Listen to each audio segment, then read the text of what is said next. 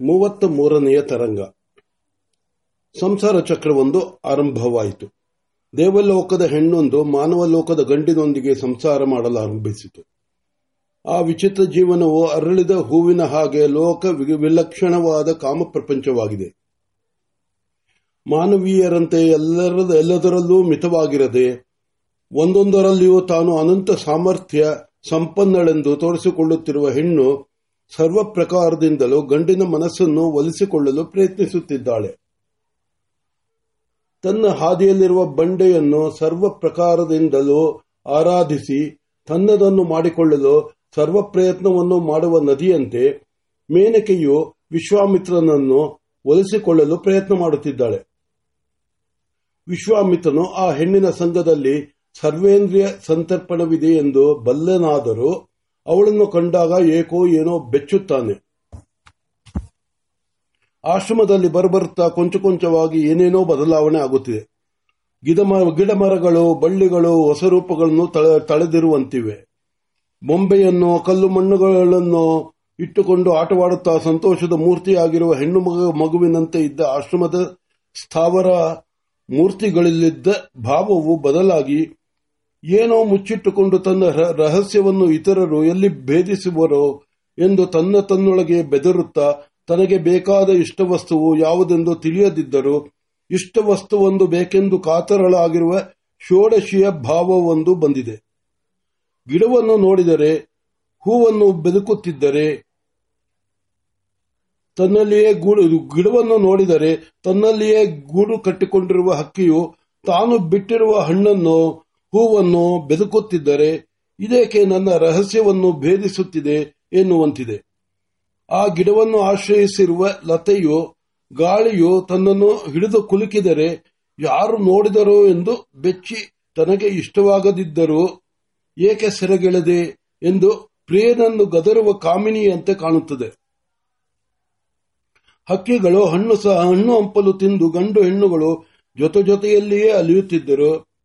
ಅವಚ, ಅವಚನೀಯವಾದ ಇನ್ನೇನೋ ಒಂದು ಬೇಕೆಂದು ಗಂಡನ್ನು, ಹೆಣ್ಣು, ಹೆಣ್ಣನ್ನು ಗಂಡು ಕೇಳುವಂತೆ ಕಾತರವಾಗಿದೆ.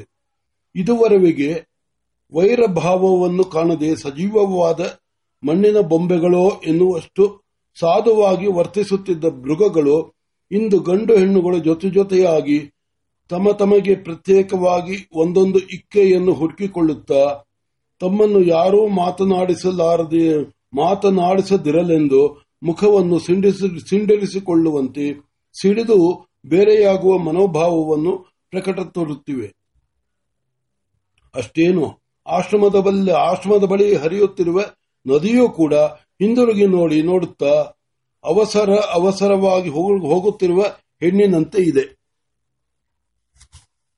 ವಿಶ್ವಾಮಿತನಿಗೆ ಈಗ ಧ್ಯಾನವು ಕೂರುವುದಿಲ್ಲ. ಈಜು ಬರುದಿದ್ದವನ್ನು ನೀರಿನಲ್ಲಿ ಬಿದ್ದರೆ ಗಾಬರಿಯಿಂದ ನೀರು ಕುಡಿದು ಕಣ್ಣು ಮುಚ್ಚಿದರು, ಮುಚ್ಚಿದರೂ ಬಿಟ್ಟರು. ಸುತ್ತಮುತ್ತಲೂ ನೀರೇ, ನೀರು ಕೊಂಡು, ನೀರು ಕಂಡು ತಾನು ಉಳಿಯುವನೋ ಏನು ಇಲ್ಲವೋ ಎಂದುಕೊಂಡು ಒದ್ದಾಡುವಂತೆ ಕಣ್ಣು ಮುಚ್ಚಿ ಧ್ಯಾನಕ್ಕೆ ಕುಳಿತರು. ಕಣ್ಣು ತೆರೆದು ಹೊರಗೆ ನೋಡಿದರು. ಎಲ್ಲೆಲ್ಲಿಯೂ ಮುದ್ದಿನ ಮುದ್ದೆಯಂತಿರುವ ಲಲ್ಲಂಗೆಗಳ ಚಲುವೆಯ ಚಲುವು, ನಲುವುಗಳ ಹಿರಿಯ ಹೊನಲು ತಾನೇ ತಾನಾಗಿ ತನ್ನನ್ನೇ ಹೊಡೆದುಕೊಂಡು ಹೋಗುತ್ತಿರುವಂತೆ ಭಾಸವಾಗುತ್ತದೆ. ಮನಸ್ಸನ್ನು ಪ್ರತ್ಯೇಕಿಸಿ ಧ್ಯಾನದಲ್ಲಿ ಲೀನನಾಗಬೇಕೆಂದರೆ ಕೈಯಿಂದ ಜಾರಿ ಕೆಳಕ್ಕೆ ಬಿದ್ದ ಪಾದರಸವು ಚಲ್ಲಾಪಿಲ್ಲಿಯಾಗಿ ಹರಡಿ ಹೋಗುವಂತೆ ಮನಸ್ಸನ್ನು ಏಕಾಗ್ರ ಮಾಡಬೇಕೆಂದು ಮಾಡಿದ ಪ್ರಯತ್ನವೆಲ್ಲ ವಿಫಲವಾಗಿ ವೃತ್ತಿಯು ನಾನಾಮುಖವಾಗಿ ಎಲ್ಲೆಲ್ಲಿಯೂ ದೇವಾಂಗನೆಯನ್ನೇ ಕಾಣುತ್ತದೆ. ನಿರ್ವಿಷಯ ಮಾಡಿಕೊಂಡು ಮನಸ್ಸನ್ನು ಅಷ್ಟೇ ಸುಲಭವಾಗಿ ಕೈತಪ್ಪಿಸಿಕೊಂಡು ಓಡಿ ಹೋಗಿ ಮೇನಕೆಯ ಮಡಿಲಲ್ಲಿ ಬೀಳುತ್ತದೆ. ಇಷ್ಟೆಲ್ಲ ಆಗಿ ಮಾಡಿದ ಪ್ರಯತ್ನವು ವಿಫಲವಾಗುತ್ತಿದ್ದರೂ ವಿಶ್ವಾಮಿತ್ರನಿಗೆ ಏಕೋ ಏಕೋ ಕೋಪವು ಬರಲೊಲ್ಲದು. ಬೇಡವೆಂದರೆ ಕುಳಿತುಕೊಳ್ಳುವ ಹಠವೇ ಹಠವೇ ಏಕೋ ಹುಟ್ಟಲೊಲ್ಲದು. ಆದರೆ ಒಂದು ಯೋಚನೆ ಮಾತ್ರ ಆಗಾಗ ಬರುತ್ತದೆ. ಈ ದೇವತೆಗಳು ನಮಗಿಂತ ಬಲ್ಲವರು. ಸೃಷ್ಟಿಯಲ್ಲಿ ನಮಗಿಂತ ಒಂದು ಮೆಟ್ಟಲು ಮೇಲಿನವರು. ನಮಗೆ ತಿಳಿಯದ ಎಷ್ಟೋ ವಿಷಯಗಳು ಇವರಿಗೆ ಸಹಜವಾಗಿ ತಿಳಿದಿರುವುದು. ಅವನ್ನೆಲ್ಲ ತಿಳಿಯಬೇಕು ಎಂದು ಒಂದು ಸಣ್ಣ ಯೋಚನೆ. ಮೇಘ ಗರ್ಭದಲ್ಲಿ ಅವ್ಯಕ್ತವಾಗಿ ಸುಳಿಯುವ ವಿದ್ಯುಲ್ಲತೆಯಂತೆ ಒಮ್ಮೊಮ್ಮೆ ಮಿಂಚಿ ಮಾಯವಾಗುತ್ತದೆ. ಮೇನಕೆಯು ಇಂದು ಆಶ್ರಮದ ರಾಣಿ. ಅವಳು ಅಮೃತಪಾನ ಮಾಡಿದವಳು. ಅವಳಿಗೆ ಊಟ ಬೇಕಿಲ್ಲ. ಪ್ರಾಣಾರಾಧನೆ ತತ್ಪರನಾದ ಮುನಿಗೆ ಊಟ ಬೇಕೆಂದರೆ ಬೇಕು. ಇಲ್ಲವಾದರೆ ಬೇಡ. ಆದರೂ ಮೇನಕೆಯು ಮಾನವೀಯತೆಯಂತೆ ಮಾನವೀಯಂತೆ ವ್ಯವಹಾರ ಮಾಡುತ್ತಿದ್ದಾಳೆ.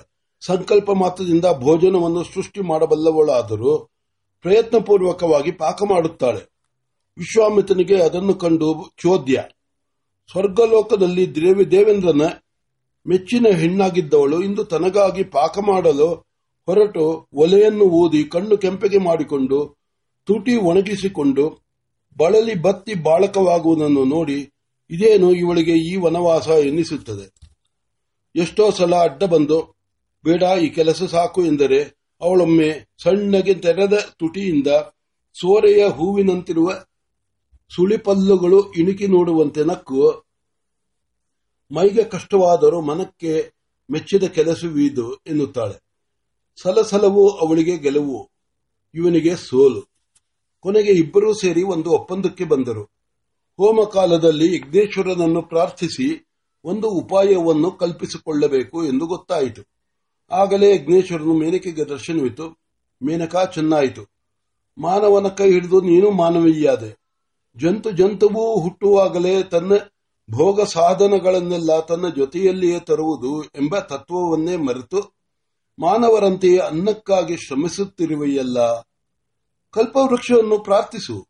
ನೀನು ಇಲ್ಲಿ ಇರುವ ಒಂದು ಚೈ ಚೈ ಚೈತ್ಯ ವೃಕ್ಷದಲ್ಲಿ ಕಲ್ಪವೃಕ್ಷವು ಅಂಶಶಃ ವಾಸವಾಗಿದ್ದು ನಿನಗೆ ಬೇಕಾದದ್ದನ್ನೆಲ್ಲ ಎಲ್ಲ ಕೊಡುವುದು ಎಂದನು. ಮೇನಿಕೆಯು, ದೇವ ಮನ್ನಿಸು, ಕೆರೆಯಲ್ಲಿ ನೀರು ತುಂಬಿದರೂ ತೂಬಿನಲ್ಲಿ ಹೊರಟ ಮೇಲೆ ನೀರಿಗೆ ಸ್ವಾತಂತ್ರ್ಯವೆಲ್ಲಿಂದ ಬಂತು? ಹಾಗೆ ನಾನು ದೇವಲೋಕದ ವಾಸವನ್ನು ಬಿಟ್ಟು ಇಲ್ಲಿಗೆ ಬಂದಿರುವಾಗ ನಾನು ಈ ಕ್ಷೇತ್ರಕ್ಕೆ ತಕ್ಕಂತೆ ಆದರೆ ವಿಚಿತ್ರವೇನು ಎಂದಳು. ಅಗ್ನಿಯು ಮತ್ತೆ ಮುಗುಳ್ನಕ್ಕು ಇಲ್ಲ, ನೀನು ದೇವತ್ವವನ್ನು ಬಿಟ್ಟು ಮಾನವಿಯಾಗಬೇಡ. ದೇವರ ಕಾರ್ಯಕ್ಕಾಗಿ ದೇವತ್ವವನ್ನು ಇಟ್ಟುಕೊಂಡಿರು. ಹಾಗೆಂದು ಅತಿಮಾನವಳಾಗಿದ್ದು ಪತಿಘಾತಿನಿಯಾಗಬೇಡ. ಮಾನವಿಯಾಗಿ ಅಲ್ಪಮತಿಯಾದರೂ ದೇವ ಕಾರ್ಯವೂ ಕೆಟ್ಟಿತ್ತು. ಹಾಗೆಂದು ದೇವಿಯಾಗಿದ್ದು ನಿನ್ನ ಪತಿ ಪ್ರಜ್ಞೆಯಿಂದ ಕಾಲ ದೇಶ ಧರ್ಮಗಳನ್ನು ಅತಿಕ್ರಮಿಸಿದರೂ ದೇವ ಕಾರ್ಯವೂ ಆಗುವುದಿಲ್ಲ. ಆದ್ದರಿಂದ ಫಲಭಾರ ನಮ್ರದವಾದ ಲತೆಯಂತೆ ನೀನು ನೀನೇ ಪ್ರಜ್ಞಾವಂತಳಾಗಿ ನಡೆಯುತ್ತಾ, ಕಾಯಿ ಬಲಿತು ಹಣ್ಣಾಗುವಂತೆ ಮಾಡು ಎಂದಳು. ಎಂದು ನುಡಿದು ಅಂತರ್ಧಾನನಾದನು. ಮೇನಿಕೆಯು ಎದ್ದು ಗಂಡನಿಗೆ ನಮಸ್ಕಾರ ಮಾಡಿ, ದೇವ, ನನಗೆ ಜನ್ಮತಃ ಪ್ರಾಪ್ತವಾದ ಕೆಲಸ ಪ್ರಭಾವ ಕೆಲವು ಪ್ರಭಾವಗಳುಂಟು. ಅಪ್ಪಣೆಯಾದರೆ ಅವುಗಳಲ್ಲಿ ಒಂದನ್ನು ಪ್ರಯೋಗಿಸಿ, ಈ ಮರಗಳಲ್ಲಿ ಒಂದರಲ್ಲಿ ಕಲ್ಪವೃಕ್ಷದ ಅಂಶವನ್ನು ಆರೋಪಿಸುವೆನು. ಸಂಕಲ್ಪ ಮಾತ್ರದಿಂದಲೇ ಸರ್ವವನ್ನು ಕೊಡುವ ಸ್ವರ್ಗ ಮಹೀರುಹ, ಮಹೀರುಹದಂತೆ ಇದು ನಮಗೆ ಬೇಕಾದದ್ದನ್ನೆಲ್ಲ ಕೊಡುತ್ತದೆ ಎಂದು ವಿಜ್ಞಾಪನೆ ಮಾಡಿದಳು. ವಿಶ್ವಾಮಿತ್ರನು ಅದನ್ನು ಕೇಳಿ ನಕ್ಕನು. ದೇವಿ, ನಿಜ, ನೀನು ಜನ್ಮದಿಂದ ನನಗಿಂತ ಉತ್ತಮಳು. ನಾನು ಮಾನವ, ನೀನು ದೇವಿ, ಆದರೂ ನೀನು ನನ್ನ ಮಡದಿ. ಎಷ್ಟಾದರೂ ನೀನು ನನ್ನ ಪೋಷ್ಯ ವರ್ಗಕ್ಕೆ ಸೇರಿದವಳು. ನಾನು ಚಕ್ರವರ್ತಿಯಾಗಿದ್ದವನು, ಈಗ ಬ್ರಾಹ್ಮಣ ಬ್ರಾಹ್ಮಣನಾಗಬೇಕೆಂದಿರುವೆನು. ಸ್ತ್ರೀವಿತ್ತದಿಂದ ಜೀವನ ಮಾಡುವುದು ಪಾಪವೃತ್ತಿ ಪಾಪವೃತ್ತಿ. ಧರ್ಮವಲ್ಲ. ನಾನೆಂತ ಅದನ್ನು ಒಪ್ಪಿಕೊಳ್ಳುವುದು? ಎಂದನು. ಮೇನಕೆಯು ಒಂದು ಗಳಿಗೆ ಅವಕ್ಕಾದಳು. ನಾನು ದೇವತೆಯಾದರೂ ತನ್ನ ಪ್ರಭಾವದಿಂದ ಆತನ ಮನಸ್ಸನ್ನು ದಾರದಂತೆ ಮಾಡಿ ತನ್ನ ಸಂಕಲ್ಪಕ್ಕೆ ಅನುಗುಣವಾಗಿ ವರ್ತಿಸುವಂತೆ ಮಾಡಬಲ್ಲ, ಬಲ್ಲವಳಾದರೂ ಧರ್ಮ ಅಧರ್ಮಗಳ ಸಂಗತಿಯೆಂದು ಹೆದರಿ ಹಿಂತೆಗೆದಳು. ಏನು ಮಾಡಬೇಕು ಎನ್ನಿಸಿ ತನ್ನ ಪ್ರಜ್ಞಾಬಲದಿಂದ ನೋಡಿದಳು. ದೇವ ಮರು ಮಾತನಾಡಿ ಆಯಾಸ ಪಡಿಸಬೇಕಿಲ್ಲ, ಬೇಕಲ್ಲ ಎಂದು ಹೆದರುವೆನು ಅಪ್ಪಣೆಯಾದರೆ ಧರ್ಮವನ್ನು ಕುರಿತು ಎರಡು ಮಾತು ಹೇಳುವೆನು. ವಿಶ್ವಾಮಿತ್ರನಿಗೆ ಆಶ್ಚರ್ಯವಾಯಿತು. ಆದರೂ ಅಪ್ಸರೆಯರಿಗೆ ವಿಚಿತ್ರವಾದ ಒಂದು ಮೇಧಾಶಕ್ತಿ ಇರುವುದು ಎಂಬುದನ್ನು ಅರಿತ ಮನಸ್ಸು ಆಗಲಿ, ಅವಳು ಏನು ಹೇಳುವಳೋ ಕೇಳೋ ಕೇಳೋಣ ಎಂದು ಆಕೆ ಮಾತನ್ನು ಕೇಳಲು ಸಿದ್ಧವಾಗಿ ಆಗಬಹುದು ಎಂದನು. ಮೇನಕೆಯನ್ನು ಹೇಳಿದಳು, ದೇವ, ಮಡದಿಯು ಮಾನವನ ಪೋಷ್ಯ ವರ್ಗವೆಂಬುದು ನಿಜವಾದರೂ ಅವಳು ಅವನ ಆಸ್ತಿ ಎಂಬುದನ್ನು ಮರೆಯಬಾರದು. ಗರ್ಭವತಿಯಾದವಳನ್ನು ಮದುವೆಯಾದವನು ಗರ್ಭದಲ್ಲಿರುವ ಮಗುವನ್ನು ತನ್ನ ಮಗನೆಂದು ಒಪ್ಪಿ ಅವನನ್ನು ಸಹೋಡ ಪುತ್ರನೆಂದು ಪರಿಗ್ರಹಿಸುವಂತೆ ಪ್ರಭಾವ ಸಂಪನ್ನಳಾದವಳನ್ನು ಮದುವೆಯಾದವನು ಅವಳಿಗೆ ಪತಿಯಾಗುವಂತೆ ಅವನ ಪ್ರಭಾವಗಳ ಗಳಿಗೂ ಪತಿ, ಪ್ರಭಾವಗಳಿಗೂ ಪತಿಯಾಗುವನಲ್ಲವೇ? ಹಸುವನ್ನು ಕೊಂಡುಕೊಂಡವನು ಹಗ್ಗವನ್ನು ಹಿಂದಕ್ಕೆ ಕೊಡುವಂತೆ, ನೀನು ನನ್ನನ್ನು ಮದುವೆಯಾದದ್ದೆಂದು, ಯಾದಂದು ಯಾದಂದು ಮದುವೆಯಾದಂದು ನನ್ನಲ್ಲಿದ್ದ ಪ್ರಭಾವಗಳನ್ನೆಲ್ಲ ಹಿಂದಕ್ಕೆ ಕೊಟ್ಟು ಬಿಟ್ಟು ಬಿಡಲಿಲ್ಲ. ಅಲ್ಲದೆ ನಾನು ನಿನ್ನನ್ನು ವರಿಸಿದ್ದು, ವರಿಸಿರುವುದು ಇಂದನ ಅಪ್ಪಣೆಯಿಂದ. ಶಾಪಗ್ರಸ್ತಳಾಗಿ ಮಾನವ ಲೋಕಕ್ಕೆ ನಾನು ಬರಲಿಲ್ಲವಾಗಿ ನನ್ನ ಪ್ರಭಾವಗಳು ನಾನು ಬಿಟ್ಟು ಬಂದಿಲ್ಲ. ಇಷ್ಟು ದಿನವೂ ನಾನಾಗಿ ಅವುಗಳನ್ನು ಉಪ್- ಉಪಯೋಗಿಸಬಾರದೆಂದು ಸುಮ್ಮನಿದ್ದೆ. ಈ ದಿನ ನೀನೇ ಯಜ್ಞೇಶ್ವರನನ್ನು ಪ್ರಾರ್ಥಿಸಿ ಸಾಧನವೊಂದನ್ನು ಪಡೆಯಬೇಕೆಂದುಕೊಂಡೆ. ಯಜ್ಞೇಶ್ವರನಂತೆಯೇ ದೇವತೆಯಾದ ನನ್ನನ್ನು ನಿನ್ನವಳಾಗಿ ಮಾಡಿಕೊಂಡ ಮೇಲೆ ನನ್ನ ಪ್ರಭಾವಗಳೆಲ್ಲವೂ ನಿನ್ನವಾಗಲಿಲ್ಲವೇ ನಿನ್ನವಾಗಲಿಲ್ಲವೇ? ರುದ್ರಪ್ರಸಾದವನ್ನು ಸ್ವೀಕರಿಸಿದಂತೆ ಆಪೋದೇವಿಯವರ ಅನುಗ್ರಹವನ್ನು ಅಂಗೀಕರಿಸಿದಂತೆ ನನ್ನ ಪ್ರಭಾವಗಳನ್ನು ಒಪ್ಪಿಕೋ. ವಿಶ್ವಾಮಿತ್ರನಿಗೆ ಅವಳ ವಿಚಾರ ಸರಣಿಯು ಶುದ್ಧವಾಗಿರುವುದೆಂದು ಮನಸ್ಸಿಗೆ ಅರಿಕೆಯಾಯಿತು.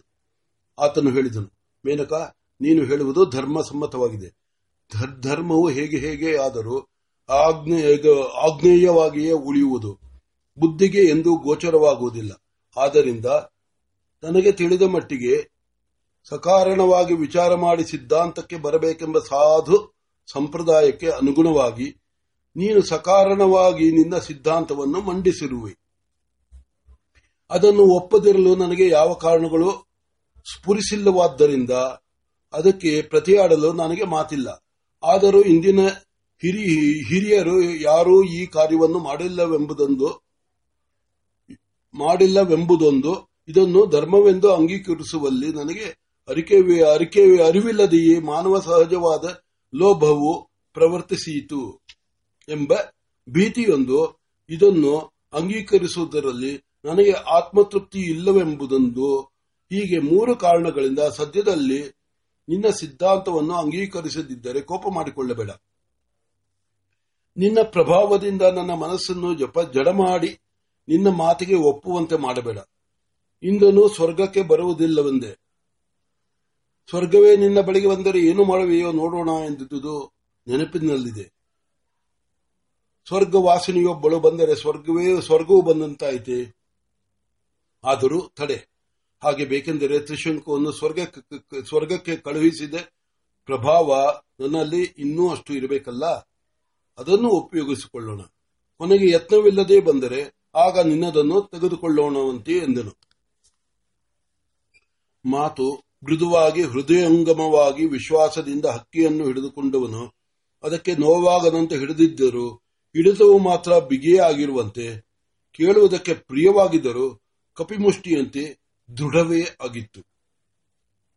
ಮೇನಕೆಯು ಆ ಮಾತುಗಳನ್ನು ಕೇಳಿ ಗಳಗಳನ್ನು ಹತ್ತು ಬಿಟ್ಟಳು ದೇವತೆಯಾಗಿ ಸಂತೋಷ ಸಾಗರದಲ್ಲಿ ಈಜುತ್ತಿದ್ದವಳು, ಅಳುವುದನ್ನು ಕಂಡು, ಕಂಡವಳು ಅಲ್ಲ.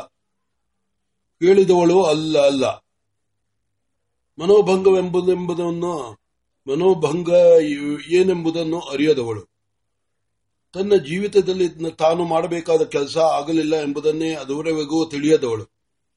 ತನ್ನ ಮೊದಲನೇ ಆಶಾಭಂಗದಲ್ಲಿ ಮಗುವಿನಂತೆ ಹತ್ತು ಬಿಟ್ಟರೆ ಏನು ವಿಶೇಷ? ಮಾನವ ಲೋಕಕ್ಕೆ ಬಂದ ಮೇಲೆ ಮಾನವನ ಹುಟ್ಟುಗುಣವಾದ ಅಳುವನ್ನು ನಿವಾರಿಸುವುದೆಂತು? ಅಳುವುದಕ್ಕೆ ಬರದಿದ್ದರೂ ಆ ಹೆಣ್ಣು ಸ್ವಭಾವವೇ ಅವಳನ್ನು ಅಳಿಸಿತು.